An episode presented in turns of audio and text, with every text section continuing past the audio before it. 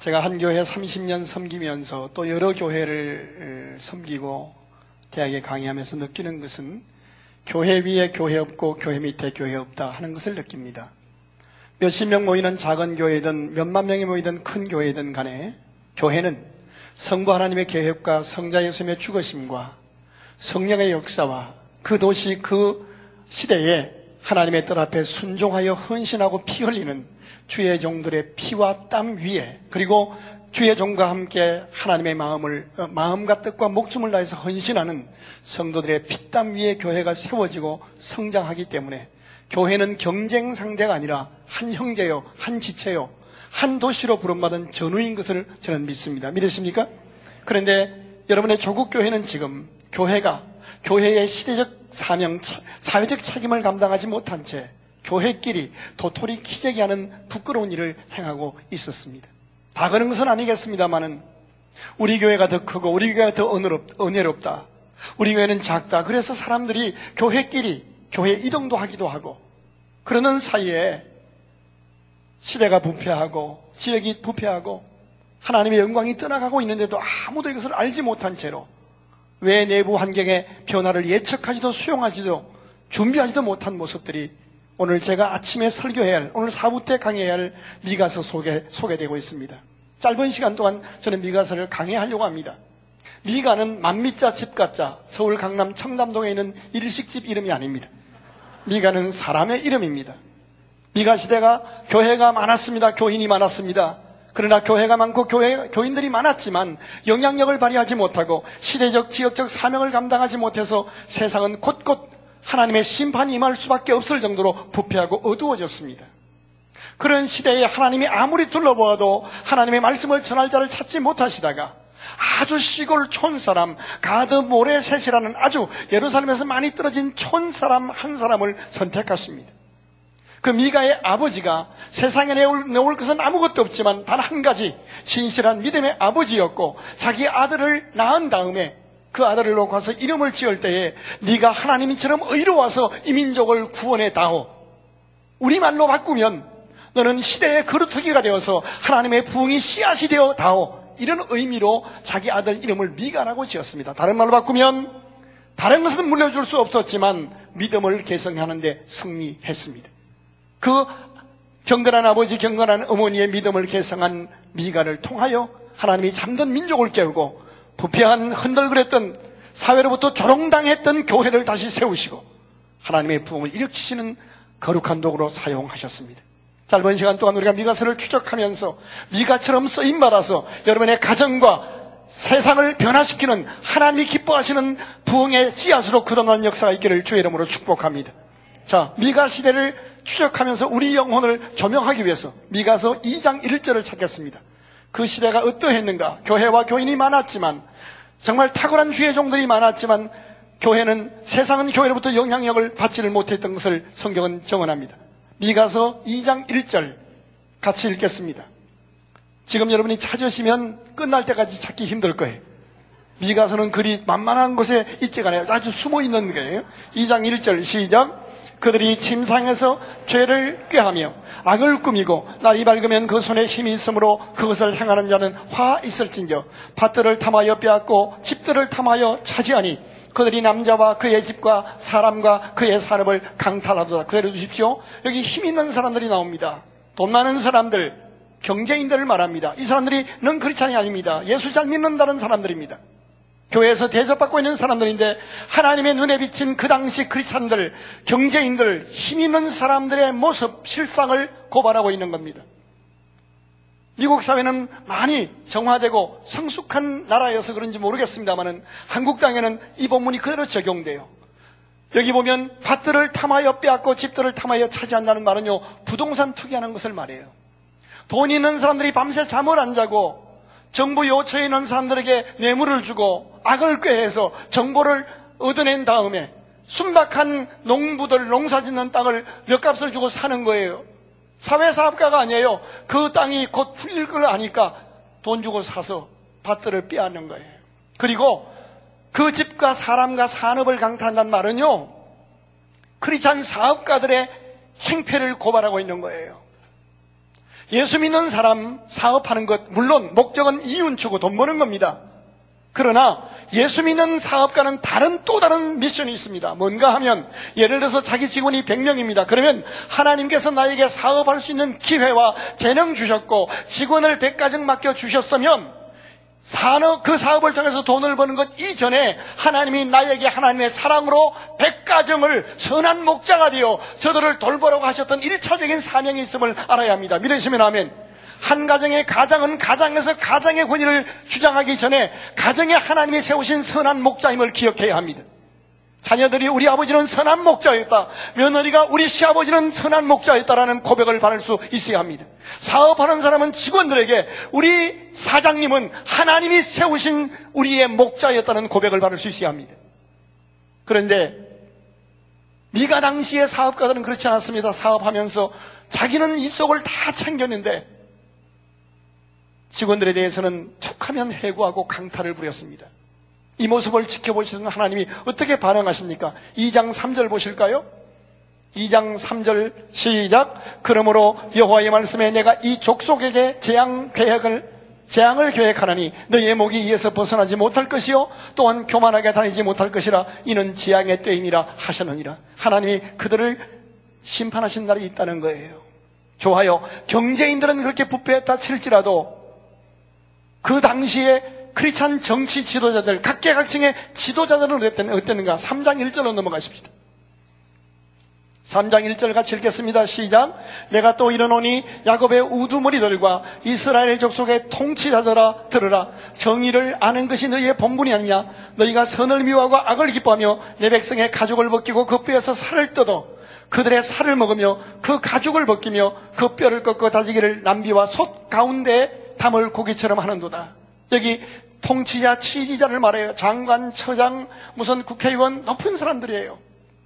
백성들보다 훨씬 민족을 사랑하고 정의를 외치는 사람들이에요. 그런데 하나님의 눈에 비친 그런 고급 공직자들의 모습은 백성들을 뼈까지 발라먹는 감자탕 해먹더라는 거예요. 사절 보실까요? 그때 그들이 여호와께 부르짖을지라도 응답하지 아니하시고 그들의 행위가 악했던 만큼 그들 앞에 얼굴을 가리시리라. 여러분, 여러분, 고국에 TV 나오는 건 뉴스 보시잖아요. 보시면 뉴스 시간마다 고국 공직자들이 뇌물 받아먹고 불법 행위를 저질러서 잡혀가는 모습을 보셨을 거예요. 그들이 포토라인에 서서 사진 찍을 때 나는 절대 돈 받지 않았습니다. 내 비서가 받았습니다. 이런 거짓말 하다가 몇 달 지나면 또 포성줄로 묶여서 죄송합니다. 그럽니다. 그러다가 또 몇 달 지나면 풀려나서 복권 사면돼서 다시 또 정치에 나와서 한 표 찍어줍소. 이것이 계속 반복되고 있습니다. 경제계가 썩었고 정치인이 썩었는데 이것이 넌 그렇지 않이 아니라 교회 나와서 신앙생활 잘하는 집사님, 권사님, 장로님들이 그러한 거예요. 그래요. 정치 경제가 다 썩었다 할지라도 한 시대의 마지막 보루인 사법부는 그러지 말아야 할 거 아니에요. 그런데 아닙니다. 오늘 본문을 다시 한번 보실까요? 3장 10절 보시겠습니다. 10절, 11절.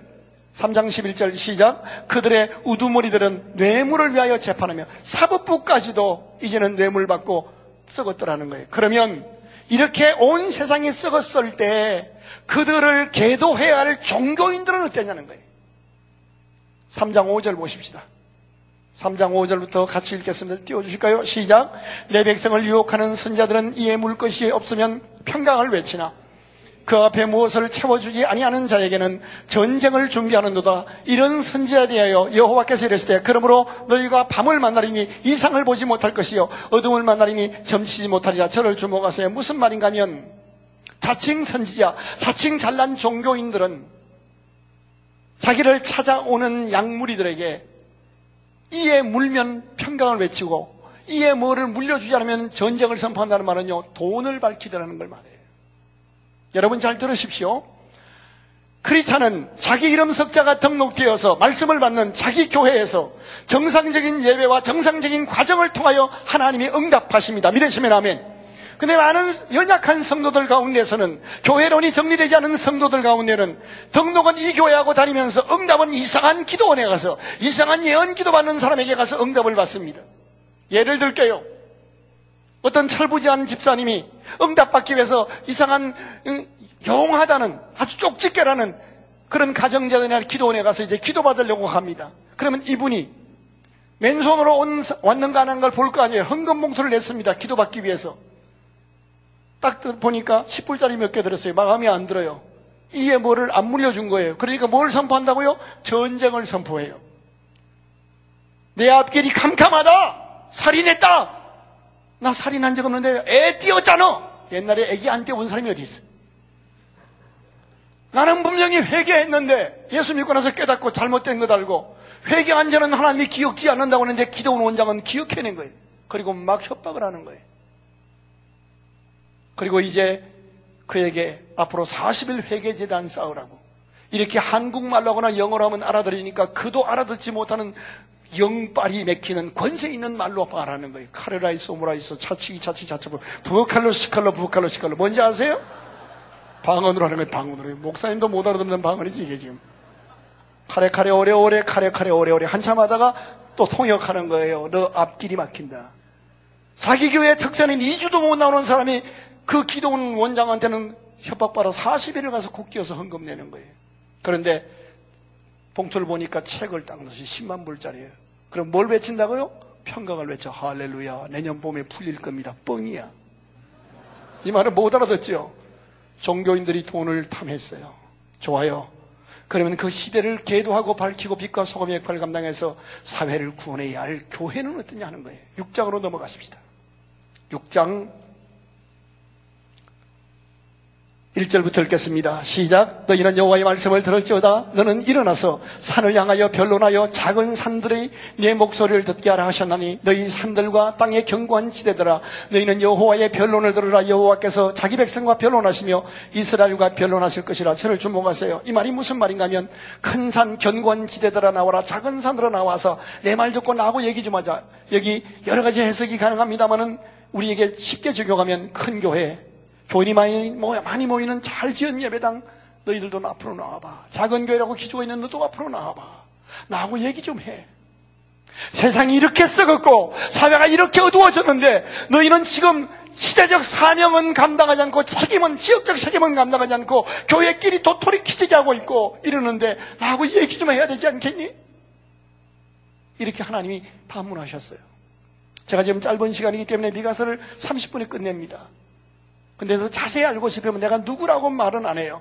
한국에 아주 꽤 괜찮은 목사가 미가를 아십니까? 라는 책을 썼는데 그 사람 이름이 이동현이라고 내가 어떻게 말을 해야 되겠어요? 내가 아무리 생각해도 내가 스스로 너무 지혜로워. 자, 이렇게 하나님의 탄식 앞에 하나님이 말씀하십니다. 그 쭉쭉이 이런 얘기입니다. 내가 너를 구원했고 내가 내가 은혜를 줬고 내가 너를 애굽에서 불렀고 내가 너에게 복을 주었더니 너는 그 복 받은 것 가지고 겨우 자랑하고 앉았구나. 다른 가정보다 잘났다는 거 얘기하고 앉았구나. 넌 다른 사람만큼 못 벌었다고 남편 무시하고 있구나.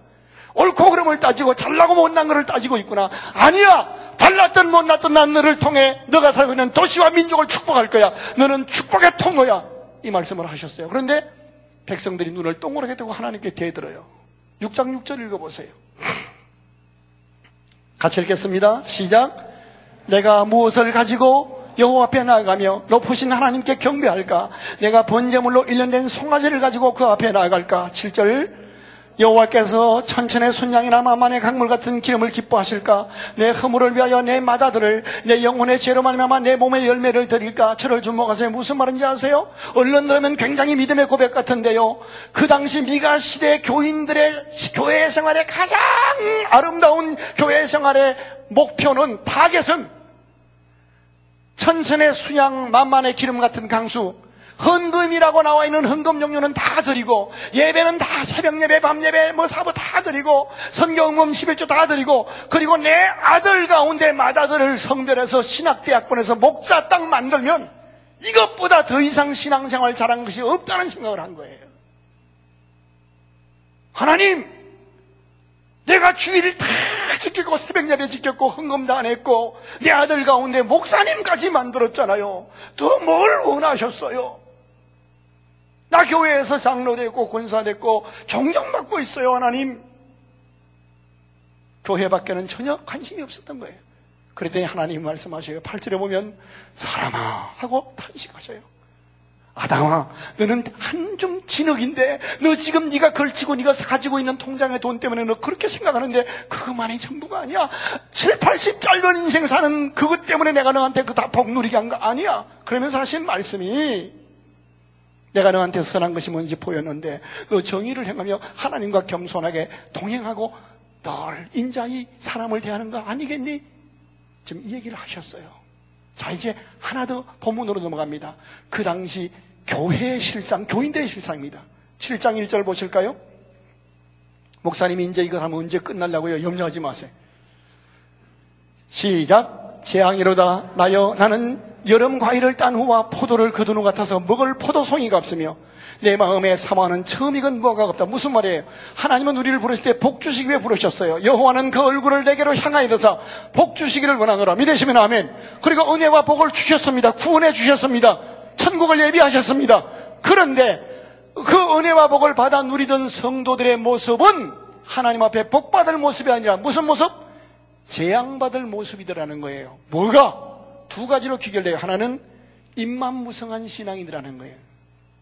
포도송이를 딴 후 같아서 열매가 없다라는 거예요. 한번 따라 합시다. 입만 무성한 신앙.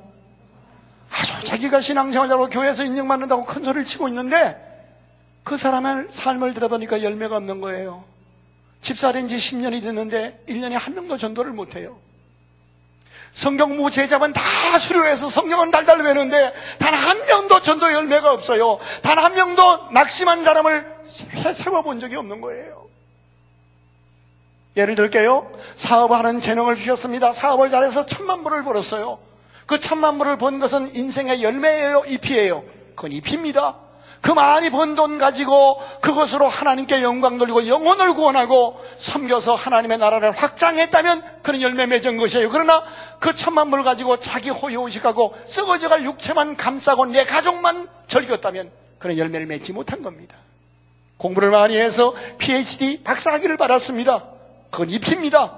박사학위 받은 다음에 박사학위 받지 못한 사람들을 무시하고 깔보고 내가 언제쯤 유명 대학을 나왔고 내가 언제쯤 박사학위를 가지고 있는 것을 자랑한다고 하면 그는 열매가 없는 겁니다. 부모의 은혜로 얼굴이 예뻐요. 몸매가 너무 아름다워요. 39, 22, 39. 너무, 너무 아름다워요. 그건 잎입니다. 그거 가지고 엄난하고 그거 가지고 남편 속색이면 그건 열매 잘못 맺은 겁니다. 부모의 은혜로 주먹이 커요. 덩치가 커요. 그건 잎인데 그걸로 연약한 아내를 때리고 애들을 때려요. 나쁜 놈이죠. 교회로 적용합니다. 하나님의 은혜로 교인이 4천 명이 모였습니다. 그건 열매이면서 잎입니다. 4천 명 모여 예배하는 교회가 되었습니다. 그래서 so what? 뭘 어떻게 했다는 거예요?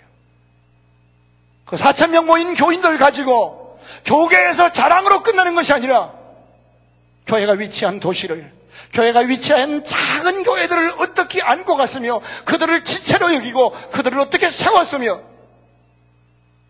이미 몇천 명이 되면 개교회가 아니잖아요. 민족을 어떻게 밝혔으며 조국을 향해 어떻게 축복했으며 열방을 향해 어떻게 했는데 내가 거기에 어떻게 연결되어서 내가 내 열매를 어떻게 맺었는가 이걸 주님 앞에 내야 되는데 나는 좋은 교회를 다니기만 했지 교회를 이룬 적이 없는 거예요. 교회는 다니는 곳이 아니라 내가 사랑하며 축복하는 곳입니다. 믿으시면 하면 그리고 내가 열매 맺는 곳입니다. 열매를 맺지 못했습니다. 또 하나는 처음 이건 무화과 첫사랑을 잃어버렸다는 거예요. 저와 여러분이 예수 그리스도를 처음 영접하고 구원받아 감격을 누리던 그 첫 감격, 찬송을 마지막 절까지 부르지 못하고 울었던 그 아름다운 은혜가 어느 날부터 사라졌습니다. 남가주 사랑교회에 등록해 와서 너무 감사하고 너무 기뻐했던 우리의 신앙들 몇 년이 지나고 보니까 은혜는 사라지고 교회 구석구석 허물이 보이기 시작해요. 가정생활도 마찬가지예요. 목사님 앞에 초례를 받으며 처음 결혼했을 때 얼마나 행복했어요. 오랜 세월 살고 나니까 서로 상처밖에 남은 것이 없는 겁니다. 직장도 마찬가지예요. 나를 직장에 등록만 시켜주면 출근만 시켜주면 내가 최선을 다하겠다고 기도하고 감사했어요. 몇 년 다니고 나니까 내가 얼마나 수고했는데 봉급을 이거밖에 안 주냐고 대물하기 시작해요. 첫사랑을 잃어버렸어요. 자, 이렇게 입만 무성하고 첫사랑을 잃어버린 그들의 모습이 어떻게 나오는지 아세요? 2절 한번 읽어보세요. 교회 생활이 나옵니다. 같이 읽겠습니다. 시작. 경건한 자가 세상에 끊어졌고 정직한 자가 사람들 가운데 없도다. 우리가 다 피를 흘리고 매벽하며 각기 그물로 형제를 잡으려고 저를 주목하세요. 예배당에 나와서 공동체 안에서 자기 기준 자기가 반듯하게 산 삶을 근거로 자기만큼 살지 못한 사람들을 판단하고 피 흘리는 일을 하러 나기 위해서 민족적 사명을 띠고 교회에 나왔더라는 거예요. 그리고 이제 그 다음 절이 재미납니다. 4절 읽어보십시다. 시작. 그들의 가장 선한 자라도 뭐 같고? 가집사님이 가집사. 흠이 없는 사람이야. 교회에서도 너무 흠이 없고 천사 같아. 그런데 이분은 조용히 있다가 한마디 입을 열면 남의 허물을 정확히 동물적 감각으로 찾아내고 찔러. 가집사님. 하나님보다 조금 더 잘난 듯한 하도리 형님. 하나님보다 조금 더 성숙한 듯한 하순이 권사님. 너무 잘나서 가까이 하기엔 너무 먼 당신, 이 가집사, 이 당집사가 어디나 있음을 아시는지요? 우리 옆에 분하고 이렇게 인사하십시다. 작은 일에 순종하시는 자가 복이 있을 거예요. 이렇게, 아니, 아니, 아니, 그거 아니야. 제 얘기까지 들어봐야 돼. 이렇게 인사하십시오. 어쩌면 당신 얘기를 저렇게 자세히도 하실까? 아니, 한 번 더 해요. 이렇게 해요. 집사님, 집사님 흠은 없는데 너무 잘난 척해서 나 사실 많이 정제감 느끼고 무력감 느끼고 나 많이 찔렸어. 시작. 이거 보세요. 내가 이렇게 해도 여러분은 상숙한 사람들이잖아. 뒤집어서 내가 잘난 척해 많이 찔렸지. 이렇게 해야지. 그걸 그대로 가면 이제 싸움 나서 은혜가 되겠어요? 한 번만 더 옆에 사람하고 인사합시다. 나 이제는 안 찌를게. 시작. 가집사님 뿐만 아니에요. 그 다음에 뭐라 그래요? 가장 정직한 자라도 뭐 같아요? 찔레 울타리 같아. 정말 그 삶의 흠이 없이 깨끗해. 그런데 가까이 가보면 꼭 사람을 정제감 느끼고 사람을 흩어나게 만들어. 그런데 이제 더 가봐요. 더 재미난 말이 나와요. 5절 읽어봐요. 빨리빨리 읽겠습니다. 시간이니까 시작. 너희는 이웃을 믿지 말며 친구를 의지하지 말며 내 품에 누운 여인에게라도 내 입의 문을 지킬지어다. 세상에 이 아내가 옛날에는 겸손했는데 예배당 가서 집사가 되고 제자 훈련 막 받고 오더니 달라진 게 생활이 달라진 게 아니라 가시가 되고 찔레가 되고 그 다음엔 입이 달라서 입이. 얼마나 말이 많아졌는지. 툭 하면 아무개 집사님 남편을 보라고 얼마나 좋아. 가 살아봐, 가 살아봐. 교회에서 볼 때 그러지만 가 살면 사람이에 사람하고 사람 밑에 사람 똑같은데 계속 얘기하는 거예요. 지금 고개를 끄덕끄덕하는 남편들이 아내에게 안 틀기려고 아주 이렇게 하면서 표현을 해요. 동의하는. 응? 그 다음에 또 읽어봐요. 6절 읽어봐요. 이제 무서울 거예요. 시작. 아들이 아버지를 뭐하며? 멸시하며 딸이 어머니를 대적하니. 그 다음에 뭐예요? 며느리가 시어머니를 대적하니. 이게 예수 안 믿는 사람이 아니에요. 예수 잘 믿는 사람이 시어머니를 대적하니 사람의 왼수가 자기 집안 사람이라. 저를 주목하세요. 이게 미가 시대 교인들의 실상이었어요. 만약에 여러분이 이런 교회를 다닌다면 얼마나 상처받고 시험 들고 교회를 옮기고 싶겠어요. 그토록은 잘 믿는 사람이에요. 정직한 사람이에요. 가까이 갈수록 위로와 격려를 받는 것이 아니라 찔림을 받고 무력감을 얻고 정제감을 받아요. 너무 위로와요. 너무 잘났어요. 그리고 자기 속 생겨낸 눈이 현안이 돼 있어요. 도무지 예수 안 믿는 사람하고 다른 게 아무것도 없어요. 그러면 시험 들고 상처받고 교회 끝내겠다고 할 만하잖아요. 그런데 한 사람 미가는 그러지 않았다는 거예요. 크게 한번 따라 합시다. 시험 들고 상처받을 만한데 미가는 달랐다. 이게 하나님이 쓰신 사람의 특징이에요. 8절 읽겠습니다. 아, 7절. 본문입니다. 시작. 오직 나는 여호와를 우러러보며 나를 구원하시는 하나님을 바라보느니 나의 하나님이 나에게 귀를 기울이시르다. 직장에서 가정에서 교회에서 상처받고 포기하고 싶을 때 나를 지으신 하나님, 나를 부르신 하나님, 나를 부족하지만 축복의 통로로 쓰시길 원하시는 하나님 앞에 내 기도를 기다리신 하나님 앞에 기도하는 저와 여러분이 되기를 주의 이름으로 축원합니다. 누가 아무라 해도 내가 엎드려 내 기도를 드시는 하나님 앞에 나의 기도를 드릴 때 하나님의 역사가 나타나는 거예요. 8절 읽어요. 시작. 나의 대적이여 나로 말미암아 기뻐하지 말지어다. 나는 뭐 할지라도 시험 들어 포기했을 수도 있어요. 넘어지기도 해요. 그러나 다시 일어날 것이요. 어두운 데 앉을지라도 여호와께서 나의 빛이 되실 것입니다. 저와 여러분이 어떤 시험의 자리에 있어도 어떤 어둠의 자리에 있어도 우리는 포기하지 않고 일어나요. 믿으시면 하면 이제 어떻게 일어나냐가 결론이에요. 1장 8절로 넘어봐요. 목사님 왜 자꾸 왔다 갔다 하셔요? 안 하면 졸아서 안 돼요. 1장 8절 시작 이름으로 내가 애통하며 애곡하고 벌거벗은 몸으로 행하며 들깨같이 애곡하고 타조같이 애통하니 무슨 말이에요? 회개하는 것을 말해요. 누가? 남편이? 내가 내가 따라합시다. 내가 이렇게 말할 수 있잖아요. 목사님 성경에 기록된 대로 정치인 썩었어요. 종교인 썩었어요. 목사님도 썩었어요. 집사님도 장로님도 시험 들었어요. 이렇게 할 만한데 분별은 하지만 그들에게 핑계하진 않아요. 기록은 다 했지만 결국 미가는 누가 회개해요? 내가. 그래요. 하나님은 회개의 사람을 통하여 일하십니다. 왜 2주간 동안 특별 새벽 부흥회를 하게 하셨을까요? 하나님의 원하심은 우리가 회개하기를 원해서 바로 내가 회개하기를 원하셔서 주신 거예요. 내가 회개하기 위해서. 예수님의 설교 첫마디가 회개하랍니다. 베드로의 설교 첫마디가 회개하랍니다. 회개하라. 천국이 가까워나니라. 하나님이 역사하시는 그 대문은 회개입니다. 그런데 제가 설교가 참 어려운 게 나무 성도들이 순전해서 내일 새벽 특세가 끝나고 나면 또 이렇게 기도하는 사람이 생길 거예요. 목사님, 잘 보세요. 오,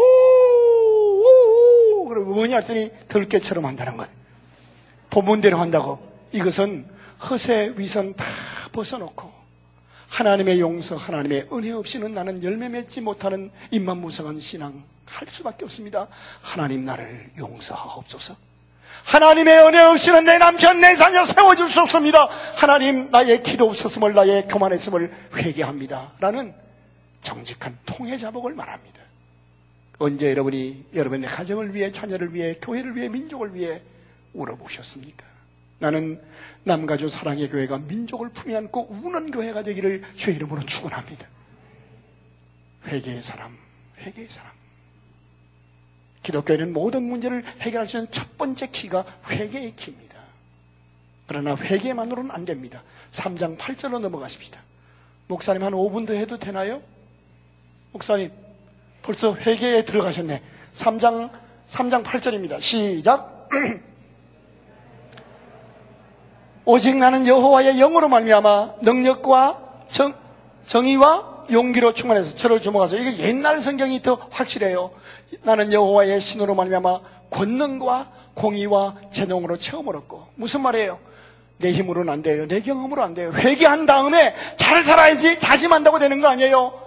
성령의 기름 부으심을 받을 때 가능해. 믿으시면 하면 성령 충만해지면 이상하게 한국 교회는요, 성령 충만하면 사람들이 두 가지로 특징이 나타나요. 눈이 광기가 나요. 그리고 발음이 갑자기 악센트가 틀려져. 목사님 안녕하십니까? 이렇게 변해. 이거는 말이 변한 거예요. 진짜 성령 충만하면 첫째 권세와 능력이 주어져요. 믿으시면 하면 죄 유혹 앞에 맥없이 마음은 원이로 돼 육신이 약하다는 말하면서 끌려갔던 사람이 성령의 기름 부심을 받으면 유혹 앞에 담대히 물리칠 수 있어. 믿으시면 하면 자신을 향하여 죄를 향하여 권세와 능력이 주어져요. 그 다음에 정의롭고 공의롭게 하나님의 뜻을 분별하고 순종할 수 있는 힘이 생겨요. 남편에게 순종 못하던 여인이 성령 충만하면 남편 어떤 말에도 순복할 수가 있게 되는 거예요. 더 중요한 것은 맡겨져서 하는 사회 속에서 탁월한 재능을 발휘하게 되는 거예요. 여러분 하는 일에 성령으로 기름 부어 주셔서 그 분야에서 탁월하여 하나님께 영광 돌리게 해달라고 기도하기를 주의 이름으로 축원합니다. 성령 충만한 아주머니가 끓이는 라면과 성령 충만하지 않은 아주머니가 끓이는 라면은 격과 질이 달라요. 성령 충만한 남가주 사랑의 교회 아주머니 집사님은요 남편이 밤늦게 와서 조심스럽게 라면 하나만 먹자 그러면요 여보 뭐 하다가 아직까지 밥을 못 먹었어요? 당연히 끓여드려야죠 여보. 그리고 나서 말을 합니다. 1번지 200냥 삼양라면 사발면 그래서 신, 라면까지 뭐든지 말하라는 거예요. 끓일 때 계란 풀어넣고 파스를 넣고 향해서 맛있게 먹이는 거예요. 그런데 성령 충만하지 않은 어떤 집사님은 남편이 밤늦게 와서 라면 끓여달라고 봐요. 라면을 끓이긴 끓이는데 온갖 저주를 다 퍼붓습니다. 어디, 이제까지 어디 가서 먼지 타다가 오느라고 밥도 못 먹고, 어, 뭐 하나 더 집어넣겠지. 뭘, 뭐 쳐든가 해서 집어넣고, 먹고 말이지. 이까지 와가지고, 밤에 꼭 먹어가지고 배가 저렇게 나와서 막 욕을 봐가지고 하면서, 계란 없습니다. 파 없습니다. 그냥 알라면 깨트려 넣고 해서 남비채 갖다 주고 먹고 버리라고 말해요. 번든 내가 말 할수요 성령 충만한 아주머니가 그린 루저와 성령 충만하지 않은 아줌마가 그린 루저는 루저의 질이 틀려. 성령 충만하지 아줌마는 자기가 늙어놓고 남편 때문에 늙었다고 바가지로 욕을 하면서 삐딱하게 꼭 대칭이 안 돼. 성령 충만한 아줌마는 그린 게 분명해. 그리고 테두리까지 해. 이렇게.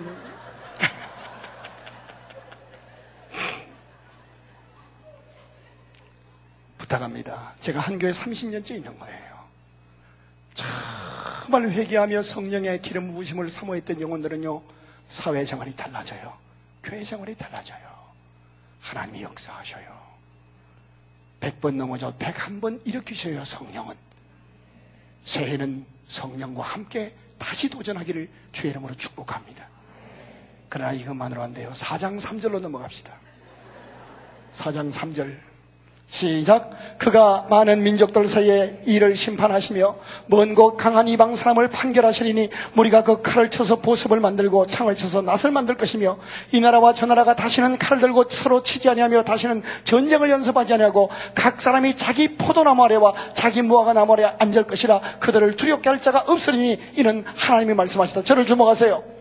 그동안 신앙생활 했는데요. 다 칼과 창을 들고 신앙생활 하더라는 거예요. 제자반 성경 공부 배웠어요. 성경 구절 외웠어요. 그게 무기가 되어서 당신은 몇 바, 제자 훈련 몇 기야? 못 받았어? 그게 신앙이야? 자르는 거예요. 당신 사랑의 순례 갔다 왔어? 꼭 가봐 하면 되는데 그것도 안 갔다 와서 모든 것을 자기 기준, 자기 경험으로 찬 칼과 창을 들고 교회를 하는 거예요. 그래서 나중엔 목사님 설교까지도 다 난도질해. 아, 오늘은 목사님이 좀 말씀이 그러네. 그런데 이제 달라진 거예요. 서로 칼과 낫을 들고 창을 들고 치지 아니하고 전쟁을 연습하지 아니하고 칼을 쳐서 보습을 만들고 보습이 뭐예요? 보충학습이에요? 얼굴 보습제예요? 호미, 쟁기. 그래서 남을 판단하고 찌르던 것을 변화시켜 격려하고 북돋워주는 삶을 말하는 거예요. 그리고 제발 남의 거, 남의 하는 일 평가하지 말고 판단하지 말고 각기 자기 포도나무 아래 자기 무화과 나무 아래 앉으리니 아무도 두렵게 할 자가 없으리라. 쉽게 말하면 섬기는 자가 된다는 거예요. 따라합시다. 내 믿음, 내 재능대로, 내 형편대로 섬기는 행복. 제가 사랑교회에서 감동받은 게 많은데요. 우리 교회 가서 내가 얘기하려고 해요. 우리 교회는 아직까지 주차 안내위원회 여자는 없었어. 근데 내가 이 교회 와서 충격받은 게 어떤 자매님이 새벽에 주차 안내복을 입고 안내를 보시더라고. 진짜 멋있더라고. 진짜 멋있더라고. 응? 자기 형편, 자기 믿음대로 섬기는 거예요. 하나님은 회개하는 자, 성령의 기름 부음을 사모하는 자, 섬기는 자를 통해 일하십니다. 옆에 분하고 인사합시다. 나 좀 섬겨주세요. 시작. 여러분, 자꾸 바꿀 줄 알아야 될거 아니에요. 제가 이렇게 하면 여러분 어떻게 해야 돼? 내가 앞으로 섬기게 이래야지. 하여튼 제 집회 때는 정신을 안 차리고 있으면 이상한 사람 되니까 한 번만 더 하세요. 앞으로 내가 잘 섬길게 여보. 시작. 자기 남편 어디다 두고 남의 남편 보고 뭐 섬긴다고 여보하고 그러지 참. 이제 결론입니다. 1장 9절로 다시 넘어오십시오. 1장 9절. 시작. 이는 그 상처는 고칠 수도 없고 그것이 유다까지 이르고 내 백성의 성문 곧 예루살렘에도 미쳤습니다. 그리고 가드, 사빌 아홉 개 도시가 나와요. 저를 주목하세요. 미가가 온 교회 안에도 썩고 세상도 팍 썩었어요. 그런 걸 분별했지만 실망하거나 시험 들지 않고 누가 뭐라고 하든 왕이 세 번 바뀌어요. 요담 아하스 왕이 세 번이나 바뀌어도 20년 동안 무슨 일이 있을 때마다 다 내죄입니다. 그리고 성령을 의지하면서 간설하게 답해놓고 섬겼어요. 20년을 예루살렘에서 말씀으로 섬겼어. 그러면 사람들이 변화돼야 될 거 아니에요? 변화되기는 그냥 오히려 더 완악해지고 주변의 도시까지 아홉 개 도시가 다 타락해서 이제는 도저히 손 쓸 수 없을 만큼 된 거예요. 그러면 포기할 만 하잖아요. 예를 들면 여러분이 시집 와서 안 믿는 가문을 믿음의 가문 만들어 보려고 시댁 식구들이 무슨 말을 해도 다 내 잘못이라고 회개하면서 성령의 능력을 의지하고 정말 잘 섬겼어요. 20년 섬겼는데 남편은 천주교로 가고 시동생은 신천지에 빠지고 막 이래가지고 다 대순진립에 뭐 이런 데로 가버리면 포기할 만하잖아요. 그런데 미가는 포기하지 않았어요. 이게 중요한 거예요. 우리가 어떻게 구원을 받았습니까? 포기하지 않으시고 인간의 몸으로 오시고 죽으시고 성령으로 오셔서 수만 번 넘어지는 우리에게 믿음의 사람을 보내셔서 복음을 듣게 하시고 포기하지 않으시고 사랑하신 주님의 사랑 때문에 구원받았고 우리 이름 석자를 가슴에 품고 기도하는 주의 종과 신앙 선배들의 포기하지 않는 사랑과 격려 때문에 우리가 직분자가 되었고 이 아침 여기까지 와 있는 겁니다. 포기하지 말아야 합니다. 이제 중요한 것이 있습니다. 포기하지 말아야 할 이유가 결론입니다. 2장 12절로 가십시다. 2장 12절 5분만 한다고 놓고 계속해요. 이제 저는 태평양으로 다시 가야 하기 때문에 너무 아깝잖아요. 2장 12절 시작. 야고바 내가 반드시 너희 무리를 다 모으며 내가 반드시 이스라엘의 남은 자를 모으고 그들을 한 처소에 두기를 보스라의 양떼같이 하며 초장의 양떼같게 하리니 사람들이 크게 떠들까? 무슨 말이에요? 다 떠나가고 시험 들고 넘어졌는데 한 사람 미가가 포기하지 않고 있으니 하나님이 미가의 기도를 들으시고 그들을 회복시키고 구원하신 날이 온다는 거예요. 믿으시면 아멘 1부 때문에, 어, 3부 때문이니까 없더라고. 여기 국회의원 있나요? 여기 연방 상원의원 그런 거 말고요. 자기 집에서 대표로 있는 사람이 국회의원이에요. 지역구의원. 혼자 믿는 분 절대 낙심하지 마세요. 왜냐하면 주 예수를 믿어라. 그리하면 너와 내 집이 구원을 얻으리라. 내가 믿었다는 것은 구원 받았다는 것은 내 가문을 향하여 하나님의 구원이 진행되고 있다는 거예요. 믿으시면 아멘. 때문에 먼저 믿은 여러분이 포기하지 않으면 돼요. 하나님이 때가 되면 모으는 날이 있어요. 여러분 남편, 여러분 신우, 여러분 동생, 여러분 친구, 여러분의 전도 대상자가 돌아오는 날이 있어요. 포기하면 안 돼요. 13절입니다. 결론입니다. 13절 시작. 길을 여는 자가 그들 앞서 올라가고 됐습니다. 저와 여러분 천국 갈 길이 없었는데 예수 그리스도 이 땅에 오셔서 우리 죄를 대신해서 십자가에 몸 찢어 피 흘려 그분이 길을 여셨습니다. 천국을 예비하신 그분이 뭐가 아까워서 이 땅에 우리의 삶의 길을 열지 않겠습니까? 너희가 얻지 못하면 구하지 아니함이라. 이번 특세 기간 동안 기도와 눈물의 분량을 채우십시오. 어떻게 약속대로 주여 길을 열어 주옵소서. 선교의 길을 열어 주옵소서. 전도의 길을 열어 주옵소서. 결혼의 길을 열어 주옵소서. 치유의 길을 열어 주옵소서. 이 약속 붙들고 기도할 수 있기를 바랍니다. 길을 여시는 하나님이 살아계시기에 포기하면 안 됩니다. 더 중요한 거 있습니다. 13절 한 번만 더 읽을게요. 시작. 길을 여는 자가 그들 앞에 올라가고 그들은 길을 열어 성문에 이르러서는 그리로 나갈 것이며 그들의 왕이 앞서면 됐습니다. 이게 중요합니다. 이때 왕들은 다 타락했었어요. 그런데 한 사람 미가가 포기하지 않고 기도하면 넘어진 지도자를 하나님이 세워준다는 거예요. 여러분 가장이 실패하고 방황해요? 이혼하던 게 능사가 아니라 여러분이 그 가문에 씨앗 되어 포기하지 않고 기도하면 하나님이 넘어진 그를 세워주실 거예요. 믿으시면 하면 여러분 자녀가 방황해요? 아버지가 회개하고 눈물 뿌려 기도 분량을 채우면 하나님이 넘어진 여러분이 자녀를 지도자로 세워주시는 거예요. 그리고 포기하지 말아야 할 마지막 이유 오늘 설교의 마지막 말씀입니다. 13절 마지막 부분이 뭐라고 소개합니까? 여호와께서는 어디로 가시리라? 선두로 가시리라. 우리가 태어났고 우리가 내 인생 주인 되어 내 마음대로 산 것 같지만 영혼의 눈을 들어보니 하나님 그분이 우리 앞서 행하셨습니다. 나를 지으시니도 하나님, 나를 부르시니도 하나님, 여기까지 인도하시니도 하나님, 앞으로 천국 갈 때까지 내 앞에 선두로 서셔서 보이지 않는 하나님의 사랑의 끈으로 나를 인도하시니도 선한 먹자리신 하나님이십니다. 믿으십니까? 이 교회를 보십시오.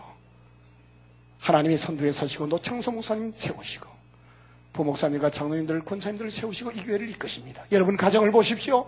여러분 가정이 흔들리고 실패할 수 있습니다. 정주하지 마세요. 그분을 세우신 분이 하나님이십니다. 그 하나님이 선두에서 여러분 가정을 인도하십니다. 먼저 예수 믿어 은혜 받은 여러분이 포기하지 않으면 하나님이 선두에서 행하시는 것을 보게 될 것입니다. 다시 일어나서 우리는 포기하지 말고 일어나야 합니다. 이제 저는 찬송 한 장을 함께 부르려고 합니다. 이 찬송을 한국교회는 이상하게 장례식 때만 부르더라고 발인 예배 때. 하늘 가는 밝은 길이 내 앞에 있으니 슬픈 일을 많이 보고 늘 고생하여도 하늘 영광 밝음이 어두운 건을 해치니 예수 공로 의지하여 항상 빛을 보도다. 3절이 이렇습니다. 내가 천성 바라보고 가까이 왔으니 아버지의 영광 집에 가 실망이 있도다. 나는 부족하여도 영접하실 터이니 영광 나라 계실 임금 우리 구주 예수라. 주님, 내가 회개의 사람으로 성령의 능력을 의지하는 사람으로 섬김의 사람으로 포기하지 않는 사람으로 시작하겠습니다. 오늘 주신 약속대로 하나님 내 기도를 들으시고 은혜 주옵소서 길을 열어 주옵소서 넘어진 지도자를 우뚝 세워주시고 선두로 행하시는 하나님을 따라 주님 부르시는 그날까지 찬양하며 하나님의 사람으로 쓰임받으며 살게 해 주시옵소서. 다시 일어나 의롭게 당당하게 출발하는 우리 모두가 되시기를 주의 이름으로 축복합니다. 여러분의 삶에 하나님이 열어주시기를 사모하는 마음으로 이 찬양 온 마음으로 힘을 다해 사람 의지하지 말고 한 손도 들고 해도 되고 온몸으로 찬양하시고 기도하는 시간을 갖기를 원합니다. 반주 부탁합니다. 우리 싱어들 같이 찬양했으면 참 좋을 텐데 주일이어도 하늘 가는 밝은 길이 내 앞에 있으니 하늘 가는 밝은 길이 내 앞에 슬픈 일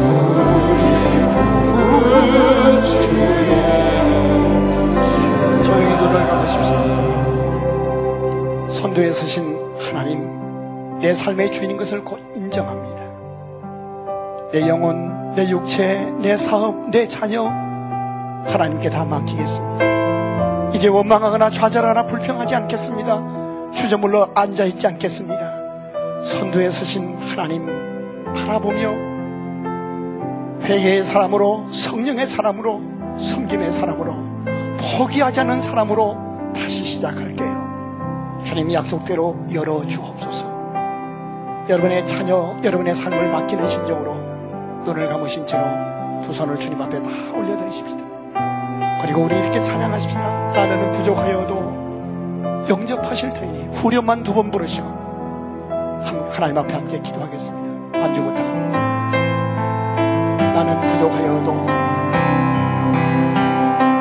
나는 부족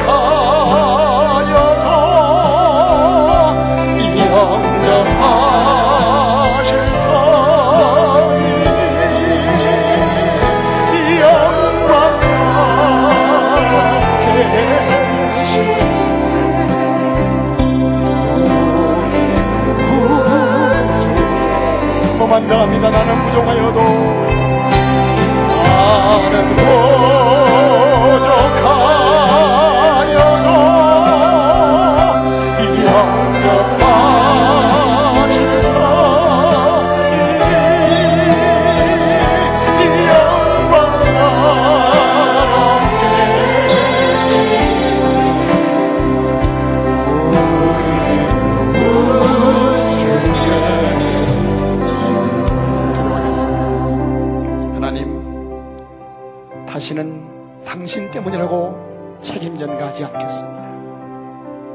하나님 다시는 환경 때문이라고 핑계하지 않겠습니다.